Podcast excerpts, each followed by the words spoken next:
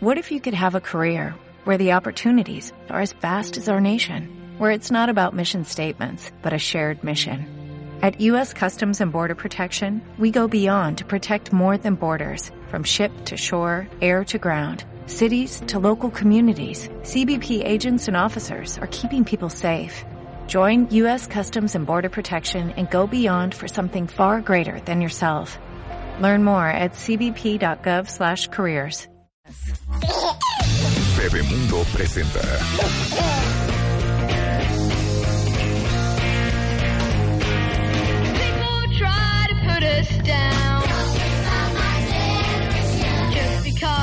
Get around.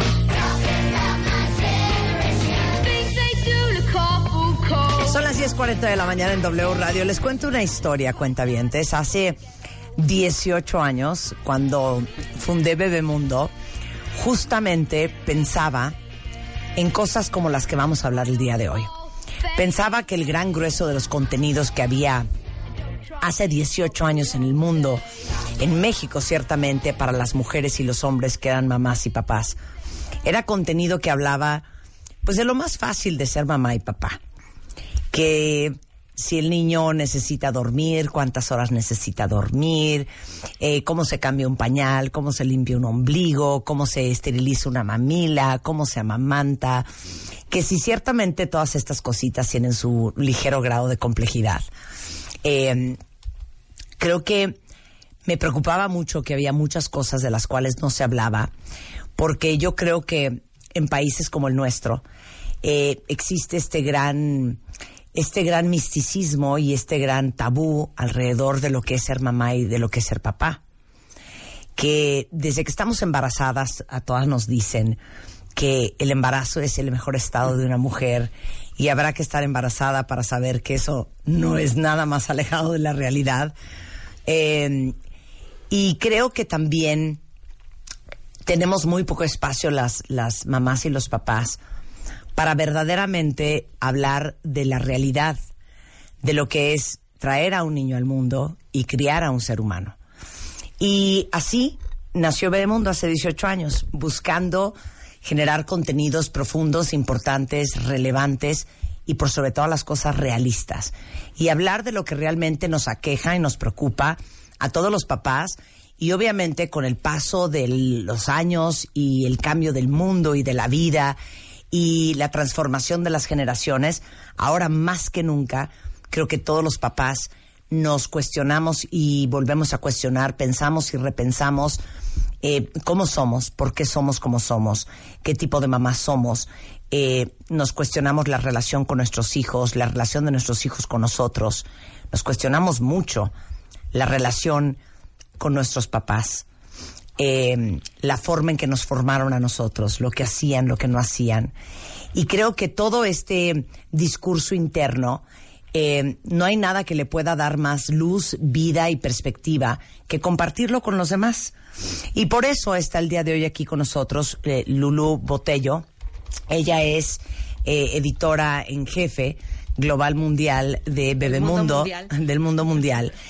Eh, y está con nosotros el gran Vidal Schmil, que es pedagogo, es especialista en desarrollo humano, es autor del libro Disciplina Inteligente, eh, que lleva más de medio millón de ejemplares vendidos, eh, Berrinche, su manejo eficaz, Escuela para Padres. Y la última vez que estuviste aquí, Vidal, salió un tema de conversación que a todo el mundo se le pararon los pelos de cabeza, porque son cosas que normalmente no se hablarían ni en una mesa y ciertamente no se hablarían en un medio masivo o en la radio nacional. Sin embargo, nos pareció muy importante hablar del tema. Y por eso estamos aquí los tres junto con todos ustedes. Y el tema era... Y mira, tengo que abrir otro corchete. Vale. La semana pasada estuvo Mo Gaudat. Mo Gaudat es un eh, ex eh, VP de Google, es ingeniero y escribió un libro que ahorita es la sensación que se llama El algoritmo de la felicidad. Y él describía ese algoritmo, ¿se acuerdan la semana pasada, cuentavientes, como felicidad es igual o mayor a la diferencia que hay entre tu expectativa y la realidad, ¿no? Que es algo, digamos que una frase, un algoritmo bastante famoso. Y justamente eso viene muy al caso con lo que vamos a hablar hoy. Porque yo creo que todos los que teníamos muy claro, y aún más, los que ni siquiera lo tenían claro, que quería- queríamos ser mamás y papás. Teníamos una idea y teníamos una visión de cómo iba a ser nuestra vida como mamá o cómo iba a ser nuestra vida como papá. Pura imaginación. Pura imaginación, ¿eh? Pura fantasía. Y pura expectativa. Así es. No de yo quiero que sean niñas porque me muero de ganas de cuando crezcan irme shopping con ellas y entonces les voy a comprar unos vestidos espectaculares y me voy a llevar increíble y van a ser este pues mis grandes compañeras y amigas y este las mujeres conectamos muy bien con las mujeres, entonces va a estar sensacional. Y hasta físicamente ¿No? va a ser de esta forma y voy a tenerla sobre mis hombros. Sí, sí, sí. sí me es más, claro. a escribir. Déjenos saber cómo se imaginaban ustedes su maternidad y cómo se imaginaban ustedes a sus hijos. En una foto, porque luego lo que te imaginabas era esta foto increíble, idílica, que en la playa, que en la tienda, que Sí, sí. viajando. En ¿no? la carriola, tú en el parque guapísima, y ese bebé en la carriola sonriendo, ¿no? Pienso en los hombres y conozco a tantos amigos que lo han padecido, eh, que a lo mejor tuvieron un papá que se morían de ganas de tener un hombre, para ponerles un nombre, para que fuera doctor y abogado como ellos, para poder llevarlos a jugar fútbol y gritarles, école campeón, ¿no? Para tener quien los acompañara a la marquesa a andar en moto, ¿no? Quien fuera a casar con ellos. Y muchos amigos que me dicen, no sabes lo difícil que fue para mí porque era malísimo para el soccer. Y mi papá se la vivía enchilado porque siempre me metían gol. O, pues mi papá, yo sé que soy una decepción para él porque él es doctor, mi abuelo es doctor y yo quise estudiar arquitectura. O yo soy músico. O soy poeta, O, efectivamente. o- o soy poeta, sí, ¿no? sí. No, o vengo de una familia de banqueros, ¿no? Todos financieros, todos exitosísimos. Y pues lo mío, lo mío, lo mío es la rapeleada, ¿no? Entonces, es impresionante porque creo que todos en mayor o menor medida como adultos sabemos en qué hemos, y esto lo pongo entre comillas y lo subrayo, en qué hemos decepcionado a nuestros papás.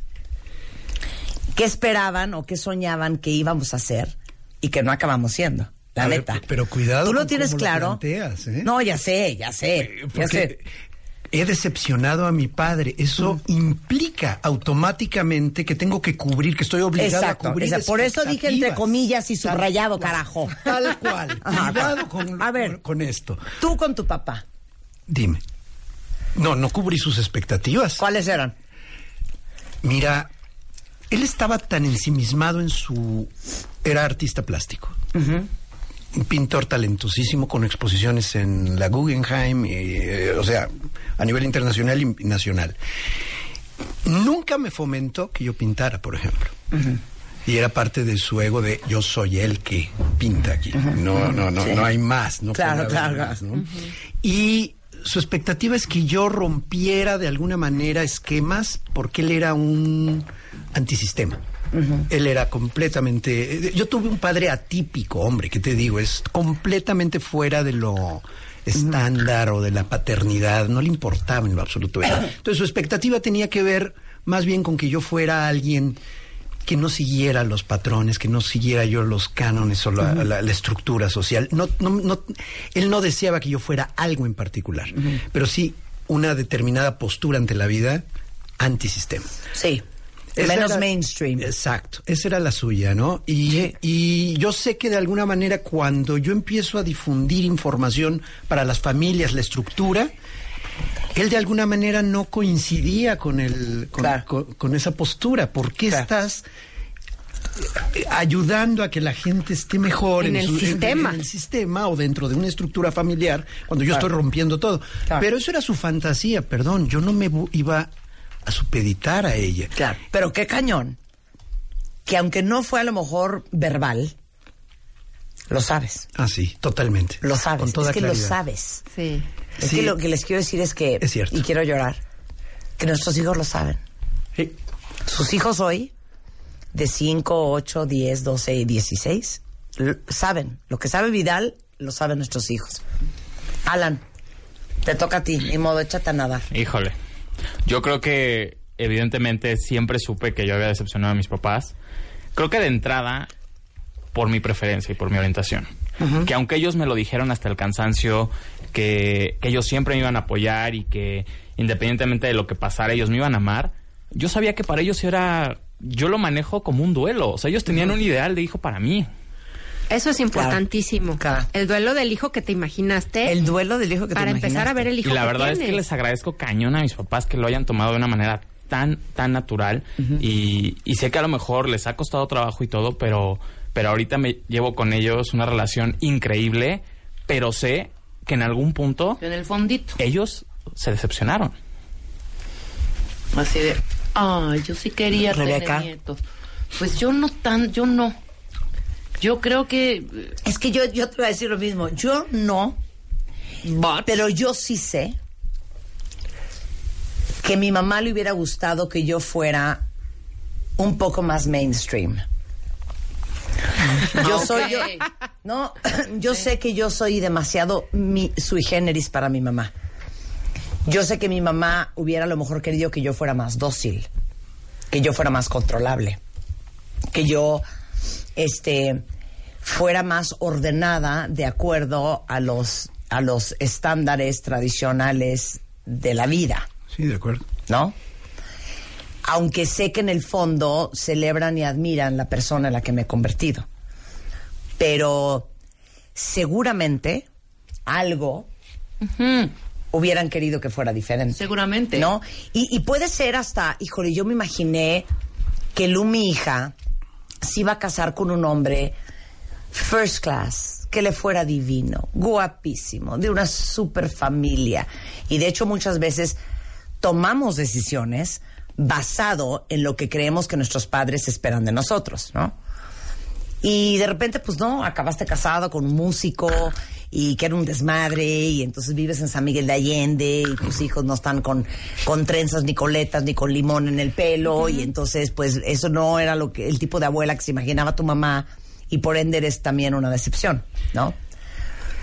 O Aquí- cosas, venga, perdón, venga, más venga. simples, ¿no? Ahorita que contaban sus anécdotas, yo me acuerdo mucho, mi mamá fue bailarina.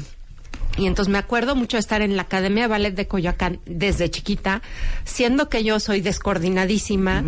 Y mi mamá preguntando, pero ella, ¿por qué no puede entrar al método cubano? Pues no puede, señor. O sea, no, no más, no va a poder nunca. Y en eso, como, como tú decías, pues yo percibí que mi mamá esperaba algo de mí que yo era incapaz de darle. Y no- ni porque aunque quisiera, pues, ¿no? Yo creo que mi mamá en algún momento así. sí pensó igual también, que se case y tenga hijos. Y después como que cambió el chip y dijo, qué bueno que no se casó y qué bueno que no tuvo hijos. Mira, No es neta. Sí, Michi claro. dice, te leo un poco lo que dicen los cuentavientes. Yo decepcioné a mi mamá por ser lesbiana. Ok. Aunque soy contadora y tengo una súper buena chamba, mi mamá me exilió de mi familia por mi orientación a mis 40 años. Todavía yo no lo puedo superar. Porque eso es lo más perro de todo. Y de eso también vamos a hablar. Ah, claro. De lo importante y de lo relevante que es la aprobación de tus padres. A los cinco, cuando le dices, volteame a ver, vema, vema, porque te estás echando de una resbaladilla. Pero a los 40, porque te acaban de dar una promoción y un aumento de sueldo. O sea, la, pro- la aprobación de los padres es algo que creo que nunca se nos acaba, ¿no? Así es que tienes que trabajar y elaborar. Aquí el punto es que todo lo que estamos hablando va por una línea de trastorno de la personalidad. Perdón. Gracias. ¿Por qué digo eso? Lo bueno es que tenemos aquí a nuestro gurú que Porque una persona que no puede distinguir entre sus deseos y la realidad va inevitablemente a vivir frustrado. Estamos hablando de los padres frustrados porque sus hijos no cubrieron sus fantasías. Estoy hablando nada más de eso. Por parte de los papás, cuando dije el trastorno, no hablo de esa necesidad de los hijos de ser aprobado por los padres. Estoy hablando de la expectativa no cubierta desde el punto de vista de los papás. ¿Por qué mi hija no es esto? Cuando hay, mira, la mano peluda de todo esto, que está detrás de todo esto, se llama la exigencia que las cosas deberían ser de cierta manera. Claro. El deberían entre comillas. Debería ser así, no debería ser así. Mi hijo debería haber logrado tal cosa. Esa mano peluda del debería es la que te lleva a frustraciones permanentes y esa frustración hace Claro. que reacciones contra tu hijo de tal manera que el hijo dice, ¿cómo le hago para cubrir las expectativas de mi papá? Claro. Y por eso quería empezar esto al revés. Bien. hablando de nosotros como adultos, porque creo que eso va a ser bien, bien representativo y claro de cómo se sienten nuestros hijos.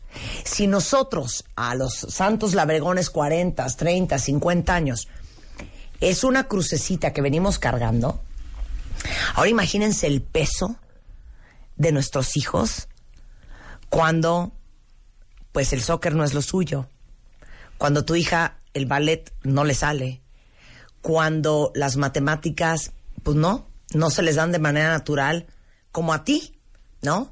Que eres maestro en matemáticas de la UNAM. qué fuerte, qué fuerte no cumplir con esas expectativas. Y por supuesto que vamos a hablar de eso. Mira, dice Miau, yo a mi hija me la imaginé casada, de blanco, con su pelo chino hermoso. Me confesó que era gay y no me decepcionó, pero me costó muchísimo trabajo aceptar porque yo la soñaba viéndola de blanco con su esposo y sus hijitos. Y ya sé que lo voy a poder hacer sin esposo, ahora con esposa. Exacto, Y sí también con ver, hijitos. claro. Pero tú porque a lo mejor mí eres una chava trabajada y que has hecho una gran labor de introspección. Pero lo fuerte es que sin darnos cuenta, gran parte de la energía y de los mensajes verbales y no verbales que todo el día le mandamos a nuestros hijos es, tú no eres ni lo que yo esperaba, ni lo que yo soñé. De eso vamos a hablar sin parar después del corte.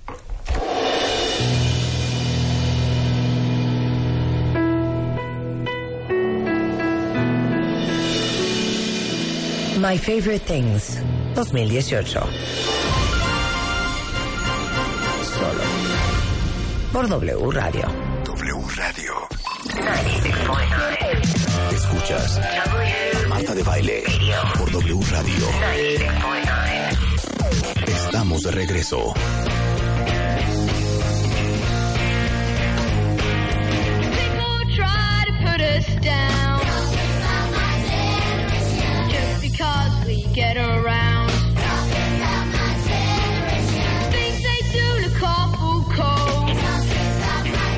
De Bebemundo, estamos aquí, Lu Botello, editora de Bebemundo, y Vidal Schmil, fundador de Escuela para Padres, eh, cumpliendo la promesa que les hicimos de que íbamos a hacer un día un programa dedicado a hablar de la expectativa y la idea y el sueño que teníamos sobre nuestra maternidad, cómo íbamos a ser como mamás y como papás, cómo iban a ser nuestros hijos y la realidad. Y la brecha que hay entre esas dos ideas, entre tu expectativa y tu realidad, de repente no solamente es eh, difícil como padre, pero también es súper difícil para los hijos. Y por eso la primera media hora de esta conversación hablamos justamente sobre quién de ustedes se siente que ha sido una decepción es una palabra muy fuerte, ¿no? Pero que no cumplió con las expectativas o no cumplió los sueños o no fueron lo que sus papás imaginaron que ustedes iban a hacer. Sí, es que la tendencia a confundir el deseo con la realidad es el primer punto por el cual una mamá le se trastorna, emocionalmente se altera y luego le hace, le, le- le manifiesta conductas que le hacen sentir al niño, a la niña, que no está cumpliendo justamente con esas fantasías. Y la frustración se va incrementando porque depende del temperamento del hijo, de la hija, pues puede tratar de someterse y tratar de alcanzar las expectativas o rechazar totalmente a sus padres. Y ¿eh? rebelarse. Y rebelarse totalmente y decir adiós y quédate con tus fantasías. Y yo no nací para complacerte. Para ser bailarina, diría Eso yo. está cañón. Nuestros hijos no nacieron para complacernos. No, no, no, no. El mundo no existe para complacerte, Marta. En general, el mundo, no nada más tus hijos. Las cosas no se ajustan necesariamente. Yo puedo reconocer realidades que no me gustan y trabajar en esa dirección. Pero el mundo no me debe nada, ¿eh? Ni la gente me debe absolutamente nada. Eh, eh, Bueno, eh, es- primer toque de realidad. Porque Así es. es- Muchos, muchos de nuestras mamás nos dicen que esta parte de decepcioné a mi mamá o esta parte de no estoy cumpliendo la expectativa se les vuelve mucho más intensa en el momento que ellas se hacen mamás, porque no estoy satisfaciendo a mi mamá por las cosas que no hice o que sí hice, Ajá. pero además tampoco por cómo estoy criando ahora yo a mis hijos. Ese es el siguiente Claro. paso. Ahora yo, ¿qué fantasías tengo y qué le estoy comunicando a mis hijos con mi comportamiento y con mis emociones? ¿Qué le estoy haciendo sentir? Como tú dijiste muy atinadamente, intuitivamente tú percibes qué está pasando cuando no estás cu- cumpliendo con esa fantasía y esa cara de decepción de la mamá, el hecho de que no, no estás cubriendo y entonces te pones ansioso. Cuando eres muy pequeño te pones ansioso. Cuando eres adolescente, lo mandas allá lejos. Entonces, justamente este es un tema. Lo cual no significa que no te llega. ¿eh? Ah, no, claro. Te Como adolescente te querrás hacer el cool. Obviamente. Pero claro que te puede. Ah, claro. que te puede. Y tu forma de defenderte es agrediendo, es rechazando, efectivamente. Sin embargo, ¿qué va a pasar con la mamá o el papá que no, cuyos hijos no cubren su fantasía? Ya no hablemos de sus expectativas, su fantasía. Va a pasar que va a magnificar la realidad. Eso te lleva directamente a otro problema muy serio, que es magnificar y exagerar las cosas. O sea, yo como mamá... Yo como mamá creo que lo que mi hijo está haciendo o lo que no está haciendo Es que yo- terrible. es terrible. Ah. Se llama catastrofismo. Es una Por el lugar de donde vienes. Claro, No porque en la vida real sea una catástrofe. No, no. Ejemplo, vamos a poner ejemplos. claro. Tú vienes de una familia ultra conservadora, súper religiosa, súper este, tradicional, y tu hijo va y se hace un tatuaje. A ver, ¿es grave un tatuaje? Cero es grave un Y tatuaje. además de una figura satánica. No, no. ¿Es grave un tatuaje? No, no es grave un tatuaje. A Es lo mejor para unos contexto. papás, ¿no? Que crecieron en la época de The Doors y en la psicodelia Ajá. y que viven en, en, yo que sé, en San Fernando Valley o en Venice Beach en California. Llega su hijo con un tatuaje y, bueno, le parece totalmente normal porque ellos traen cuatro. Y se ponen en- a comparar Entonces, es tatuajes. obviamente desde la perspectiva desde donde tú lo ves. Totalmente. ¿No? Y probablemente para esos papás ex hippies Sí, sí, sí. que estuvieron en Woodstock original, Se les hace rarísimo que su hijo no fume mota. que no fume y que esté estudiando y que se titule. Claro. y, y- y que sea un geek y que ande en, eh, Sí, en sí, una empresa trajeado. contratado. Exactamente. Entonces, justamente es desde donde vuelvo al punto de la subjetividad, de, de eh, el ajuste a mi realidad, de la fantasía. Como no se ajusta la realidad a mi fantasía, considero que es terrible.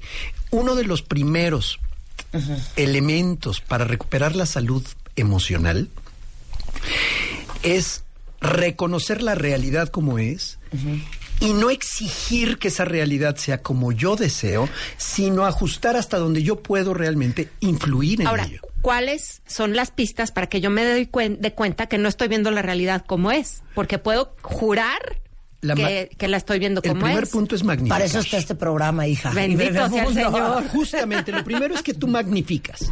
Lo primero es que magnificas, que estás sobre actuando, reaccionando de una manera extrema. O sea, si siento que algo es un drama, primera Sí, pista Primera que... pista. Y que además todos te voltean a ver con cara de, oye, no es para tanto, ¿eh? Haz un alto. Frena, rechina llantas y di algo. A ver, ¿qué pregunta me tendría yo que hacer? Traigo aquí un, un primer test, una primera pregunta. ¿Qué es lo que según yo debió o no debió suceder que me tiene tan trastornado? ¿Por qué estoy tan alterado? Entonces, la primera ver, pregunta que, me tendría los que hacer es cuando mi hijo o mi hija me altera, porque fíjate cómo acusamos Sí, a la conducta del ¿Qué otro. me alteras? Tú me alteras, tú eres culpable y responsable de mi emoción. No, a ver, aquí entre paréntesis te digo, no. Él no es. Puede haber hecho lo peor. Se pudo haber tatuado, se pudo haber embarazado, pudo haber abandonado la escuela. ¿Todo eso está mal? Sí. Pero tu reacción es tuya, ¿eh? Pero ojalá tuviéramos como los perros un collar que nos diera. A ver, es que yo tengo un ejemplo Callarnos. precioso para ti. A ver. Un día me doy cuenta que mi hija la mayor tiene 11, mi hija la chica tiene 9 y a mí ni por la cabeza me cruzó que ya hay que hacer la primera comunión. Ajá, ¿Ok? Claro. Son cosas Entonces, que se olvidan. no, son cosas que se olvidan. Entonces me volteo y le digo a mi hija la mayor, oye mi amor, yo creo que ahora sí ya vas a tener que hacer tu primera comunión, ya tienes 11. Y me, me volteé a ver con cara de de qué me está hablando esta vieja. Y me dice, mamá, cero voy a hacer una primera comunión. En ese momento, mi reacción instintiva fue así. Psycho. Psycho. Y me volteo y le digo, Antonina, ¿cómo? Mamá, cero creo en la iglesia católica. No voy a hacer la primera comunión. Y yo, pero Antonina, ¿qué vas a hacer el día que te quieras casar por la iglesia y tú no tienes primera com- Pues eh, las- comunión y menos confirmación? Y me dice, cero me voy a casar por la iglesia. Y yo, pero Antonina, ¿y qué vas a hacer si tu esposo quiere que se casen por la iglesia? Y me dice, jamás me casaría con alguien que no respetara lo que pienso.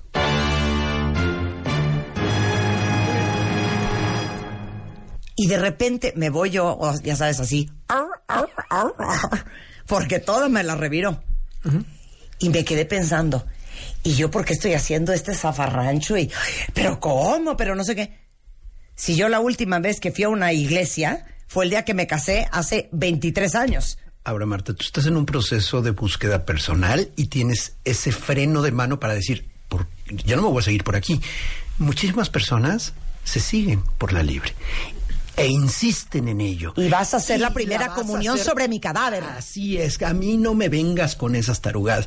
Y cuando hay oposición fuerte del otro lado, viene el segundo trastorno.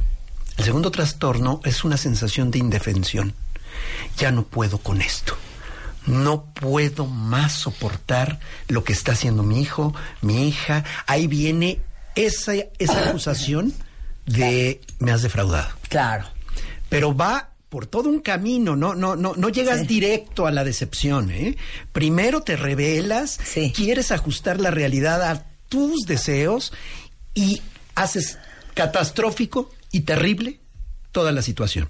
Claro. Cuando tú eres acusada cotidianamente por los que te rodean de rígida, de que no cambias, de que eres terco, de que estás en la tuya. Cuando alguien es bastante neurótico, normalmente el término en México que usamos es es muy especial. Cuando alguien es muy es- delicado. es muy especial. Ten cuidado porque es muy especial. Normalmente es un neurótico de primera línea que quiere que la gente se ajuste a sus deseos. Y entonces simplemente no hay para dónde. Vuelvo al punto. Cuando encuentra tal oposición, entonces cae en la indefensión. La indefensión significa, es un, es un trastorno de ya no puedo más, no lo soporto, no lo tolero, es algo con lo que no puedo. Cuando una persona No sé qué hacer con no sé esto". qué hacer con esto, ya renuncio, ya no puedo más con mis hijos. Esa Sí, bueno, me la estoy de- imaginando en el diván así. Así es. su- febril y sudorosa. Ahí llegas a la, sí, a la, claro. vi- la victimización es directa ahí, ¿eh? ¿Cómo no? Claro. Y en esa victimización, como buena víctima, intento chantajear. Híjole, pero es que Controlo con el chantaje. es el modus operandi de la mamá en México. Ah, claro. Latinoamericana, ¿eh? A mí de uno, uno de los momentos que más me traumó hablando del chantaje fue un día en clases de natación que había una de esas mini competencias y estaba una mamá y la niña no se quería echar a la alberca y estaba llore y llore, habrá tenido como seis años la niña y estaba llorando, y, es que no quiero mamá, es que y era la competencia. Entonces claro, yo pensé, esa mamá viene desde hace una semana imaginándose la foto que le va a tomar a su hija, parada en traje de baño con su gorrito y sus gogles, con la medalla colgada. Y la hija le está destruyendo su ilusión. Esa mujer se agarró, agarró a su hija de los brazos, le apretó los brazos y le dijo, si no te metes a nadar es que no me quieres. No, bueno. Ay, Dios. Ok.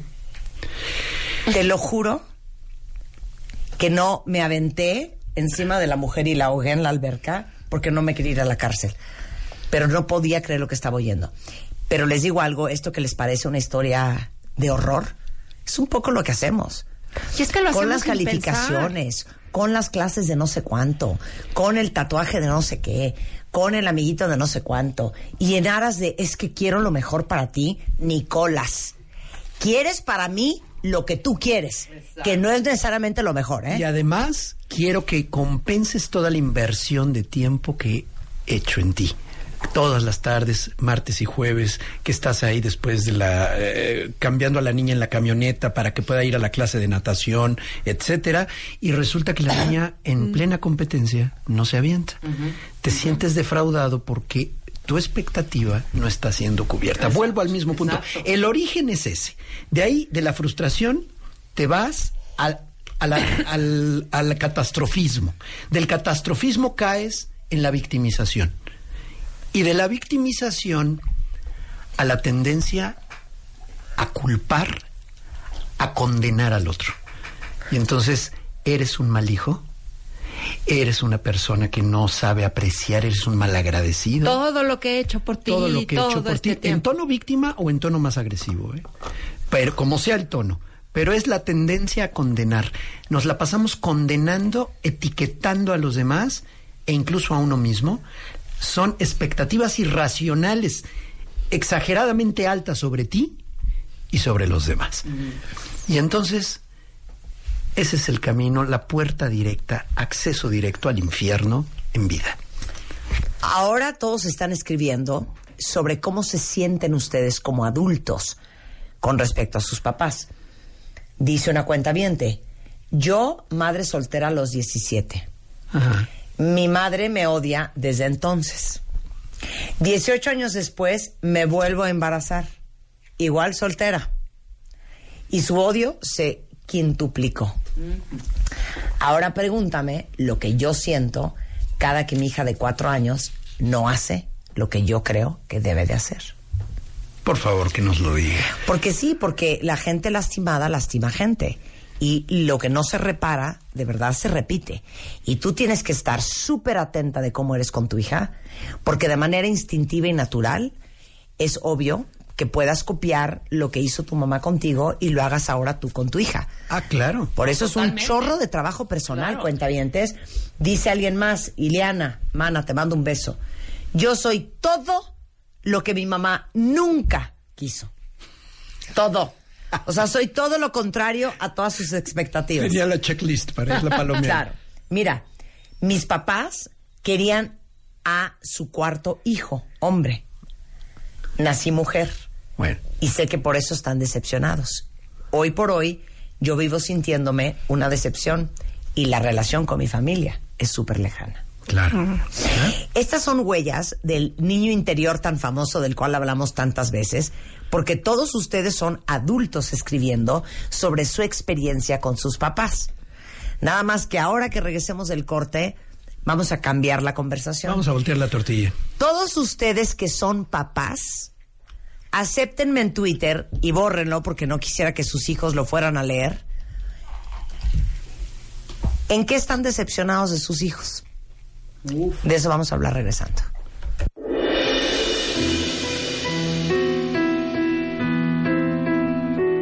My Favorite Things 2018.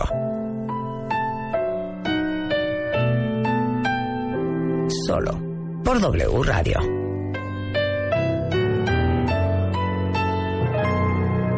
Próximamente. ¿Están listos? Seguimos la conversación que les prometimos hoy con Vidal Schmil, pedagogo, Lubotello, editora de Bebemundo. La pregunta para ustedes era, seamos sinceros, ¿en qué son diferentes sus hijos a lo que ustedes se imaginaron? ¿Quieres que te lea Vidal y Lu? Por favor. A ver. Yo estoy absolutamente decepcionada de mi hija porque no se quedó en la UNAM. La he lastimado diciéndole mediocre y muchas más cosas. no se lo puedo perdonar. Y sé que estoy mal. Yo sé que debo aceptarlo, pero no puedo. Tengo tanto coraje. A mí me gustaría que leyéramos un par más Ok. y les hago, las paso por una Claudia, prueba. te voy a ir a pegar, ¿eh? Por te voy a ir a prueba. pegar. ¿Qué dijo? Ok. No, eso. El absolutamente habla de una mentalidad de blanco-negro. Claro. Es O sea, catastrófico. no hay, no hay ninguna justificación para decir estoy muy des... Oye, es que te digo una cosa, O sea, es no que hay también algo. Dosis de objetividad. No tengo idea, hija. Si la niña se fue de reventón, Pero igual y tu hija no da para la UNAM. A ver, primera pregunta. Para esta persona que nos acaba de escribir y otras Claro, que hemos estado no leyendo sobre la decepción escolar, la expectativa No, sobre el entonces te leo desempeño más. escolar. No, entonces Es para, ahí. Para ahí. Es tendencia. Para ahí. Me siento decepcionada de mi hijo y de sus calificaciones. Claro. Rebelde, tiene nueve años, no quiere echarle ganas al estudio, es súper distraído y aparte platicón. Otro.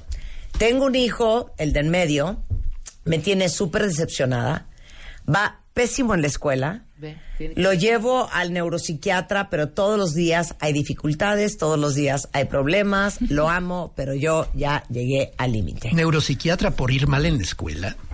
Sí, no sabemos qué más. No sabemos qué más. Este, dice aquí, sigo traumada porque yo no quería tener hijos y lo tengo y ya tiene 10.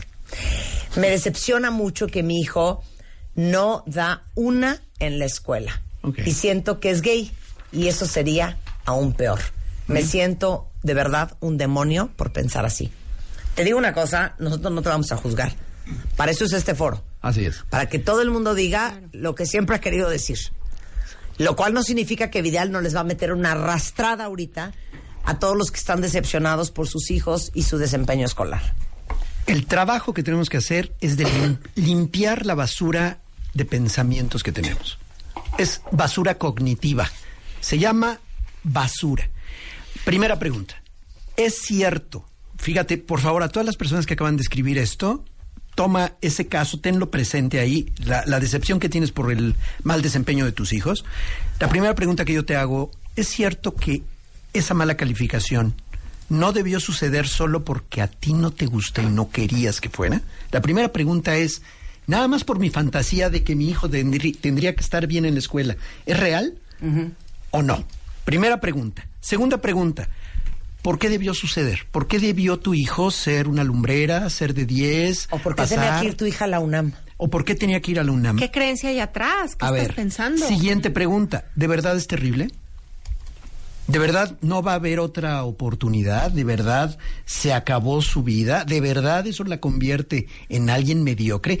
No estoy diciendo que sí o que no. Te estoy preguntando para que tú hagas esa, esa, esa reflexión. Yo te puedo decir desde afuera, obviamente que no, que hay muchas más opciones. Pero lo que importa no es lo que yo te diga, sino lo que tú te dices a ti misma. Ese es el trabajo sobre el que estamos trabajando. ¿Qué te estás diciendo a ti misma? Ahora, ¿realmente no lo toleras? ¿Realmente es intolerable? ¿Realmente es algo que va a destruir tu vida? Perdóname, no va por ahí, ¿eh? El, eh, el que tú hagas todo tan catastrófico, lo único que va a hacer es que fractures tu relación con ella de una, de una manera definitiva. Y lo que estás haciendo es verdaderamente perjudicar a largo plazo tu relación por una situación que tú misma sabes que está mal porque al escribirlo le estás poniendo no debí, me siento terrible, soy un demonio por pensar esto. Es que esa es otras. O sea, en- dentro de tus expectativas, tu expectativa es que nunca te va a decepcionar tu hijo. Así es. Ahora, siguiente pregunta. ¿Son ciertos los adjetivos que usé para condenarla? ¿Realmente es una mediocre? ¿Son ciertos los adjetivos que estás usando para condenar a los demás o a lo mejor a ti misma? Porque muchas veces el adjetivo, detrás de decirle mediocre, probablemente está la sensación de que no estás haciendo un trabajo suficientemente bueno como mamá y tú mismo te estás poniendo una etiqueta de mamá que fracasa. Entonces, ¿qué pensamiento está ahí? ¿Debe de ser mi hija el número uno? ¿Debe ser líder? ¿Debe ser aplicada? ¿Cuál es tu expectativa en ese sentido? De verdad, ese punto de qué adjetivo estoy usando y si es real, si tú te respondes honestamente esto, va a cambiar totalmente automáticamente tu emoción, ¿eh? En el momento que tú te preguntas, este adjetivo, esta condena que le estoy haciendo, ¿se la merece realmente por eso? Es más, yo conecto mucho con lo que acabo de leer de ti, hija. Porque te digo una cosa, yo no entré a la UNAM. Ok. Yo no entré a ningún lado. Yo me salí del tercer semestre de la carrera. Y como lo he platicado mucho, de mis cinco hermanos, yo soy la única que no tiene una licenciatura. Si a mí mis papás me hubieran dicho que soy una mediocre porque no acabé la carrera, me hubieran roto el corazón. Tu hija, estás oyendo mi programa de radio. ¿Y tú crees que yo soy una mediocre porque yo no fui a la UNAM o porque yo no fui a la universidad? ¿Por qué tu hija no puede ser yo?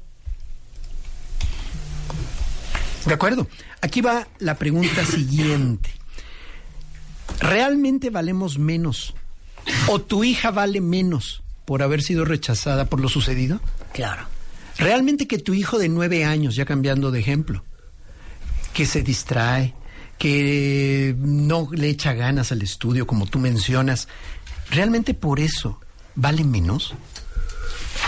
¿Cuántos casos hay, Marta, y tú eres un testimonio de ello por lo que acabas de comentar, que gente que no destacó en la escuela es brillante en su, en su, en su vida A personal? ver, para la mamá que puso que el hijo era distraído y platicón. Hija, yo me quitaba los, los zapatos en clase. Las monjas del colegio Miraflores me corrieron porque no me estaba, porque no me interesaba. ¿Y saben qué? Tenía toda la razón de que no me interesara aprender de un maldito pizarrón. Y les tengo una noticia. Si nosotros estuviéramos en Finlandia, se los pago. Pero yo no sé si ustedes están conscientes que nuestros hijos en México están en uno de los peores sistemas educativos. ¿Cómo crees que nuestros hijos van a estar interesados en aprender? Si en México siguen enseñando como enseñaban en 1923. Sí, No, antes. Arcaico. Antes, es arcaico, es un problema nacional. El problema de la educación en México, el tema de la reforma educativa, es un problemón. Entonces, decirle a tus hijos o castigar a tus hijos o calificar a tus hijos o juzgar a tus hijos porque no les interesa la escuela, o sea, no es justo porque ellos no son los únicos corresponsables de este asunto. Es la verdad. Y lo que les quiero decir, y tuvimos el otro día aquí a Andrés Oppenheimer, no estoy diciendo que no es importante estudiar y que no es importante es. hoy en el mundo tener una super carrera, Pero no es les digo único. una cosa, no es lo único.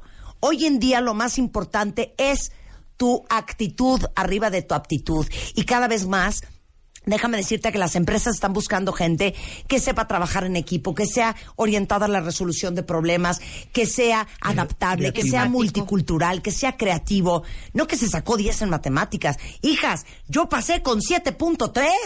Prepa. Y eso no me hace una mediocre. ¿Realmente vale menos tu hijo o tu hija por no cubrir tus fantasías? Esa es la pregunta. Si ahorita es demasiado, las preguntas van a estar en las redes de Bebemundo. Dense un ratito, un tiempito, un té A ver. y contéstenselas. A ver, Y Jessie. Cada vez que lo sientan, Claro. háganlo. Jesse tiene un muy buen punto. Dice, a ver, ¿hasta qué punto uno debe de presionar a que su hijo siga estudiando? ¿Qué edad? Sí, ¿qué edad? Es- edad, A ver, sea. yo me volteé y le dije a mi mamá en tercero de secundaria, después de que me fui a tres extraordinarios. Ma, ¿sabes qué? Ya lo pensé. Voy a hacer prepa abierta. Así como no. Mi mamá se volteó y me dijo, sobre mi cadáver. Así es. Y me forzó a terminar prepa, ¿ok?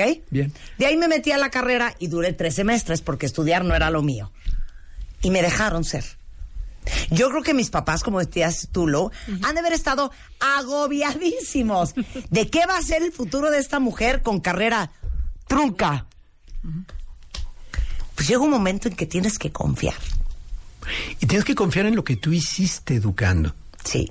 Eso repercute, es, es espejo, te espejea, por eso te duele tanto, porque te pega en tu desempeño como mamá. La mayoría de las madres y padres con los que tengo contacto y que son miles literalmente en todo el país, asocian el desempeño académico con su propio desempeño como papás. Claro. El desempeño de sus Exacto. hijos Es Exacto. la vara Claro. de medición personal. Claro, y yo tengo dos hijas cuentavientes. La mayor se graduó summa cum laude de química y está ahorita preparándose para hacer un doctorado.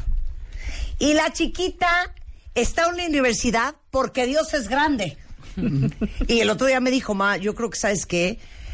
Yo creo que yo voy a ser mucho mejor trabajando. Creo que lo mejor es que no estudie. Y le dije, sobre mi cadáver vas a acabar esa carrera. Sí, claro. Claro. Porque el mundo de hoy no es el mundo de ayer. Exacto. Entonces, la respuesta al cuestionamiento que nos hicieron es no, no permitas que abandonen los estudios. De ninguna manera. Porque socialmente trae repercusiones. No solamente es lo profesional o la perspectiva de qué va a pasar en su vida. Hablamos de la socialización, de la interacción, del trabajo en equipo. Totalmente. Y de que hay parámetros o reglas que le van a servir para el resto de su vida. Miren, ¿saben qué? Como decía mi mamá, así era mi mamá, ¿eh? Nunca se sentó a estudiar a, a una tarea, jamás, con que pasen el año. A ver, ustedes acuérdense de ustedes en primaria y en secundaria. Es que sufrimos amnesia. O sea, cálculo integral es una mentada de madre. ¿Cuándo usaron cálculo integral a menos de que sean actuarios? A mí no me tocó esa. Bueno, soy autor, somos soy autor del libro Formación Cívica y. Ética de secundaria en la actualidad. No sabes el plan de estudios, es la cosa más soporífera. Soporífera. Claro, y por supuesto Oye, que los chavos dicen, ¿y esto? ¿a ¿No se qué? acuerdan ustedes de haber leído La Odisea? Claro. Que es No. un infierno. Yo ni la leí, yo pagué para que me dieran el reporte. Bueno, es que me también, hija, o sea, entiende una Esa cosa. sí te gusta, bueno, me da igual. Corazón de piedra verde. Esa- sí les- Ese. nos La clorofila, el ciclo de las nubes. Son unas cosas que se los juro que yo en mi vida diaria no las uso porque adivinen qué, ya ni me acuerdo de ellas. Bueno, yo no descalifico en sí la formación. Lo que sí Claro. es la exigencia irracional de los papás por creer De que, apréndetelo de memoria. que esa calificación Te define. re- y refleja lo que realmente sabes. No es cierto. No es cierto, exacto. El sistema de evaluación, la forma de evaluar como pedagogo, te lo digo, refleja solamente que eres capaz de responder exámenes. A ver, a ver. Es que saben que nos, nos tocaron donde más nos duele a todos. Ahí sí me ya arde, ahí sí me arde. Alibaba. El dueño de Alibaba, y tuvimos al vicepresidente de Alibaba hace poco en el programa. Alibaba es el Amazon en Asia. Este hombre, literal, diez veces, diez veces, repito, no una, no tres, no cinco, no siete, diez veces lo rechazaron de Harvard. Diez. ¿Ustedes creen que su papá, su papá no ha de haber dicho, "Puta, mi hijo es un maldito loser, güey? Y aparte, imbécil. Porque ya le dijeron que no nueve veces y está volviendo sigue. a aplicar a Harvard. y terco. Él quería. Este hombre, ¿cómo se llama? Jack Ma. ¿Eh? Jack Ma. Jack Ma, hoy es uno de los hombres más ricos del mundo. Y lo rechazaron de Harvard diez veces. Mark Zuckerberg, Harvard dropout.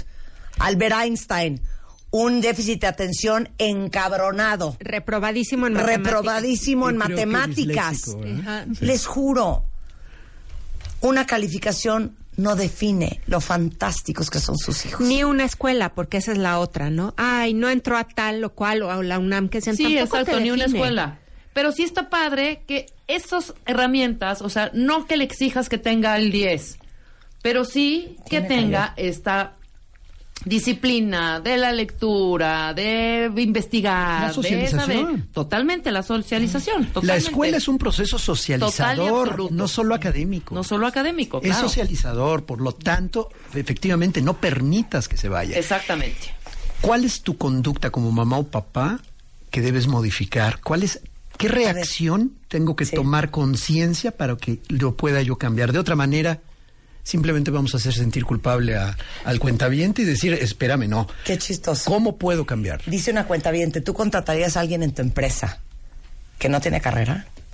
Gio, tú acabas de entrar a trabajar conmigo. Te pregunté qué estudiaste. No, de hecho no. Dice, me encantaría No, no le decirte, pero pregunté. no, no sé. Pero si, si Pero me tienen que hacer una operación de apéndice, sí le preguntaría al doctor con Claro, cuánto se por graduó. supuesto. Hacemos una pausa y regresamos, no se vayan.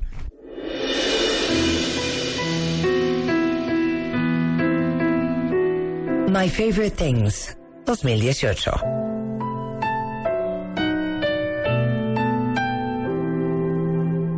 solo.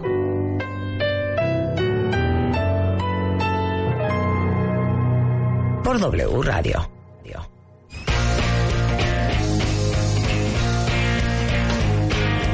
People try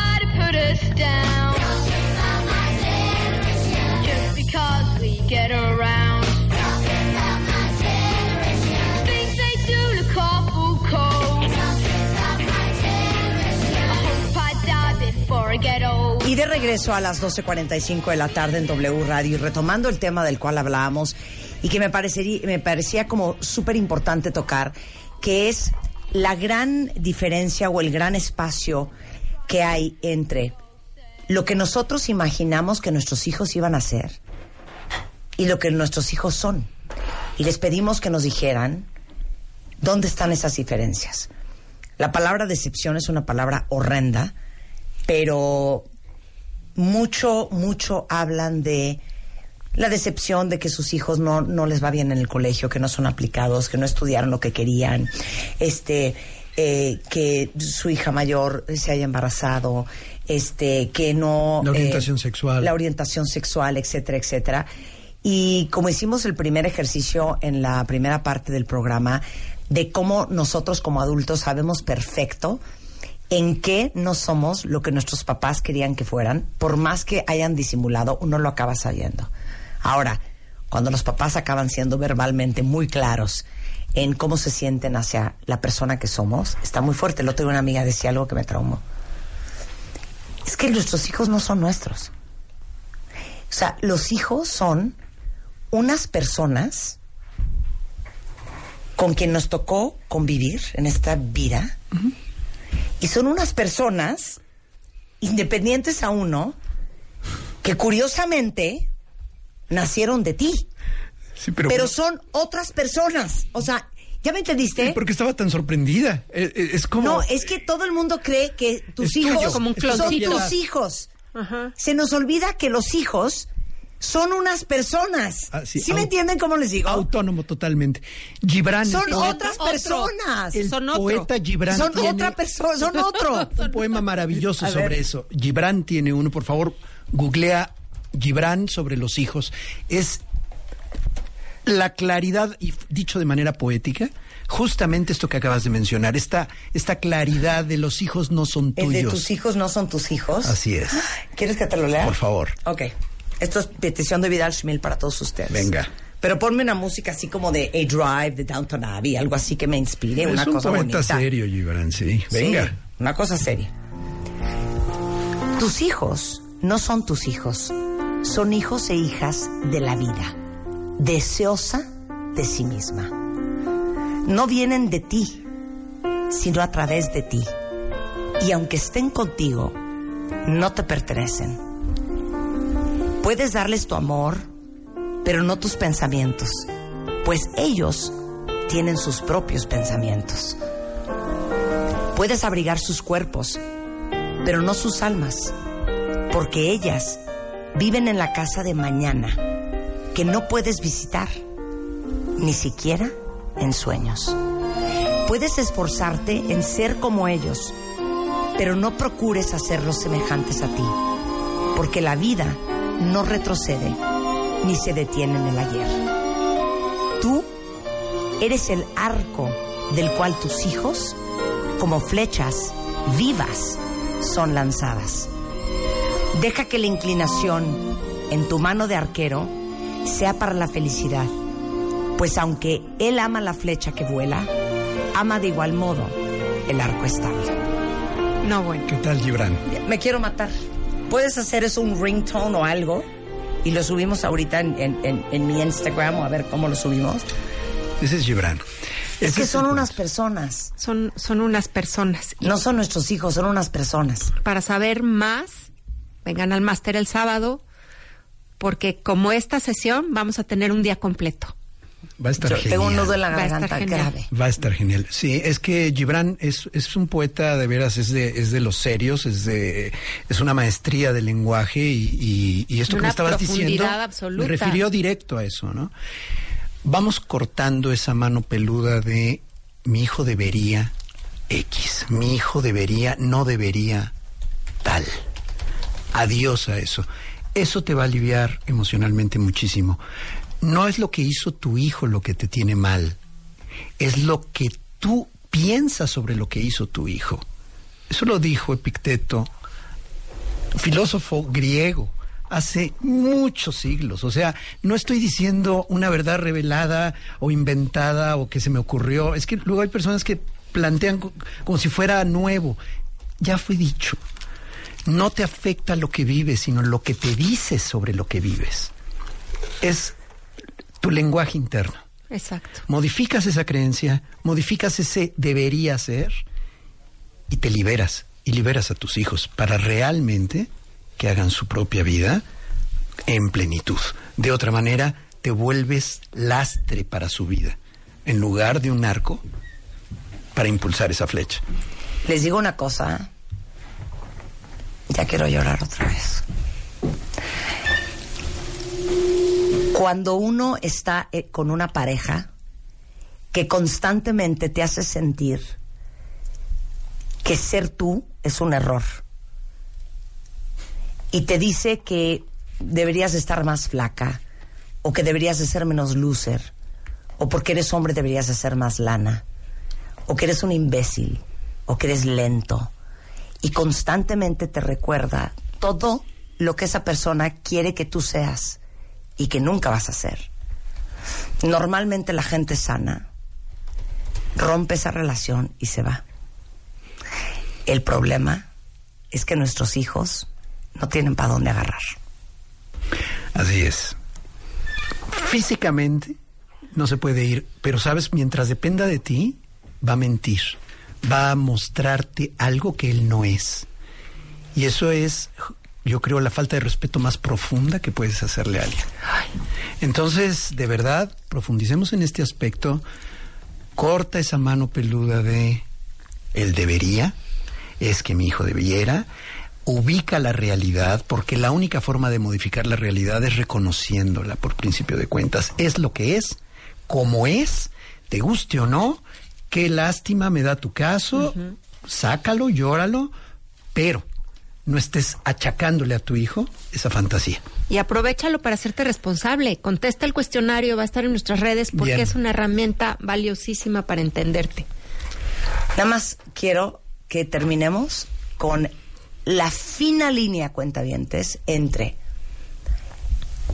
recordar siempre que tu hijo, antes que ser tu hijo, adivinen qué, es una persona. Es Sí, estoy traumada. Es que te lo cuando lo dijo mi amiga, Es un ser ya sé humano. que es como una estupidez. No. tan obvia. Una obviedad, ¿no? Una obviedad. Sí. Pero dije, es que si es otra persona. Bueno, eso se llama cognición. Tuviste una revelación. es- Tuve una revelación ca- cañona. sí. hay una fina línea entre dejar ser a esa otra persona, que no eres tú, ni el reflejo así es. de lo que tú eres, y pues sí hay que formarlos, ¿no? Una cosa es orientar, una cosa es guiar. Y guía, tú lo puedes ver en una planta. Pones una guía, pero crece como puede, ¿eh? Ay. Y pones una guía para que se suba a la palito. pared. Es la guía, o la- el alambre para que se vaya por ahí. La enredadera. La enredadera o la planta X. Le pones un palito para que vaya para Es allá. que me imagino hasta una ahí. planta de manufactura. no, no, no, no. Hablo de un vegetal. Sí, ok. Vivo, un ser vivo. Entonces tú pones guía. la guía. Eso es todo lo que te corresponde. El crecimiento. El abono te toca a ti. El abono de esa tierra, la regada, te toca a ti. El, el- el darle líquido vital. De ahí en adelante es cosa de la planta. Y es su naturaleza. No tienes hijos bonsai.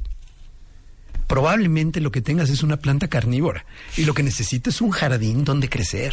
Es decir, no puedes delimitar de tal manera como si fuera un bonsai, un arbolito enano. Nada más hijos. esto y nada más Y nada esto más hasta aquí. claro. Pon guías, pero deja que crezca. Tengo que hacer mi comentario. es que te digo una cosa, me quiero, me quiero suicidar ahorita, se No, los juro. lo Nada padre- más díganme algo. Díganme que esta conversación les resonó. Y que van a reparar y que, que hay algo que podemos hacer porque ahora entendemos. Vas. Vengan al máster, sábado 24 de noviembre. Tenemos cuatro pases dobles para los cuentavientes. Ay, gracias. Va Vamos a, estar regalarlos increíble. a quien de verdad le urge. Exacto. Si a usted le urge, de urgir, se los regalamos. Va a estar Vidal, que nos va a decir cómo decirle que no a nuestros hijos sin que nos odie, es decir, ese palito, esa guía. Julia Borboya, para que discutamos qué va primero la pareja o los hijos. Leonardo Kurchenko nos va a hablar de cómo va a ser el mundo en el que nuestros hijos van a vivir y cómo hay que educarlos. Ana Mar Orihuela, culpa, depresión y otras madrizas de ser mamá. Felipe Hernández nos va a enseñar a salvar a nuestros hijos de un atragantamiento. Juan Pablo Arredondo va a hablar de la rivalidad entre hermanos, que es otro gran tema. La rivalidad entre estas personas. Exactamente. Estos Que otros. al mundo. Que quieren cubrir las expectativas de sus papás. Vamos. Sí, claro. Montserrat Díaz, Díaz Afe y Vanessa Hernández van a hablarnos de picky eaters y cómo la alimentación puede cambiar el destino de tu hijo. Y además, Suzuki nos tiene una sorpresa increíble. No saben. No saben. Y no creo que Suzuki les vaya a regalar un trapeador, ¿verdad? Ni una Pero entre los carriola. papás O que un vayan o un este llaverito. 24 de noviembre al Master Bebemundo, los boletos están a la venta justamente en masterbebemundo.com. Pero vayan Y a aprender. Suzuki les va a regalar más algo. por la sorpresa de Es un gran regalo de Navidad, es lo único que les puedo decir. Y además, Y lo, el regalo trae llaves. ah, está increíble, pero además van a salir ¡Es un llenos llavero! de- muy inspirados para hacer las cosas mejor cada vez. Y eso, ahora sí que priceless. Eso es priceless. Y, agradezco mucho la, la oportunidad porque la plataforma de escuelaparapadres.com ya se lanzó Sí. el 18 de noviembre. Ya tienen un webinar gratis y eso va a, ser- va a haber una promoción especial para todos los participantes. Posteriormente la vamos a anunciar, pero va Oigan, entren a escuelaparapadres.com, no saben el contenido de Vidal. Si lo aman a él, con todo y su carita, no saben cómo va a mamá de Escuela para Padres. Exacto, es que tiene éxito entre las mamás, ahí donde lo ven, Vidal Schmil, símbolo erótico sexual.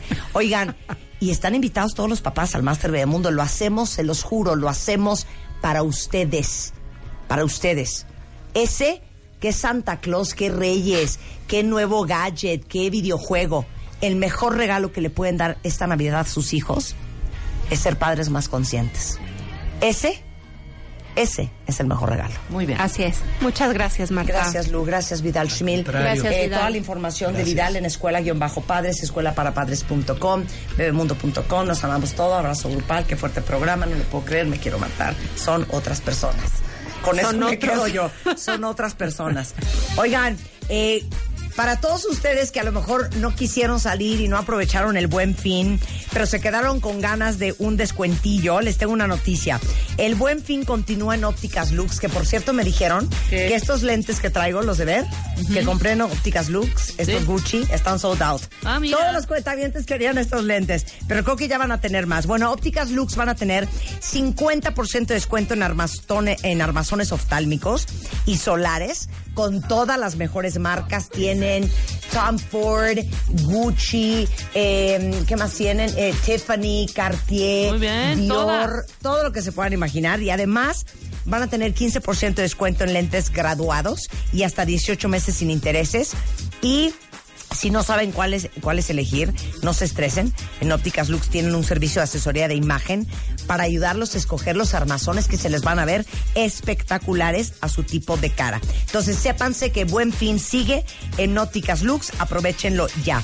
Y si ustedes son de los que les da miedo comprar por internet, déjenme recomendarles una super solución también. Se trata de la tarjeta digital de BBVA, de Vancomer Wallet, que es una tarjeta que generas dentro de la app de BBVA Wallet que funciona para pagar con códigos únicos para cada compra.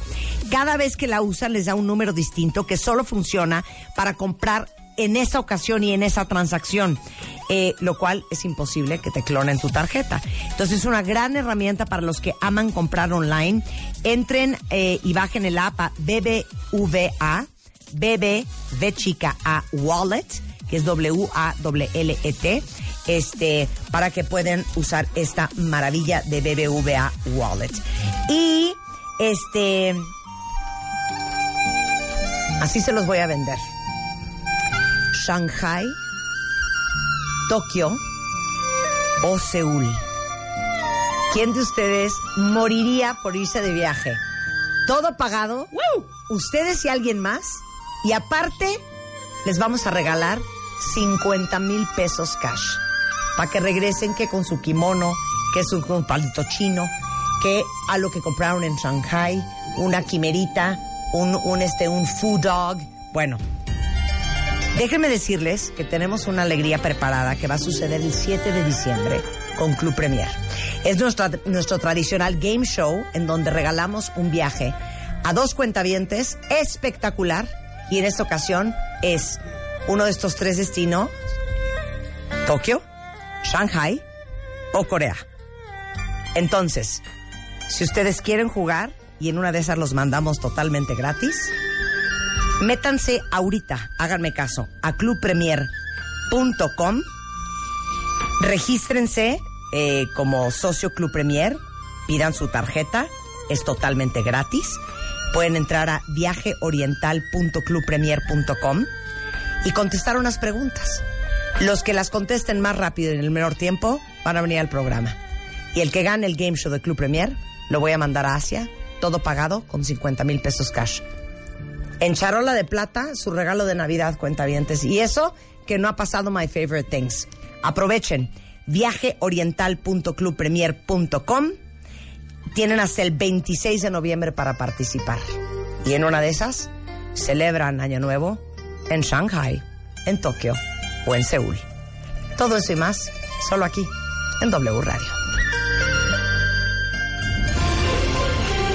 My Favorite Things 2018. Solo por W Radio. Every day, we rise, challenging ourselves to work for what we believe in. At U.S. Border Patrol, protecting our borders is more than a job, it's a calling.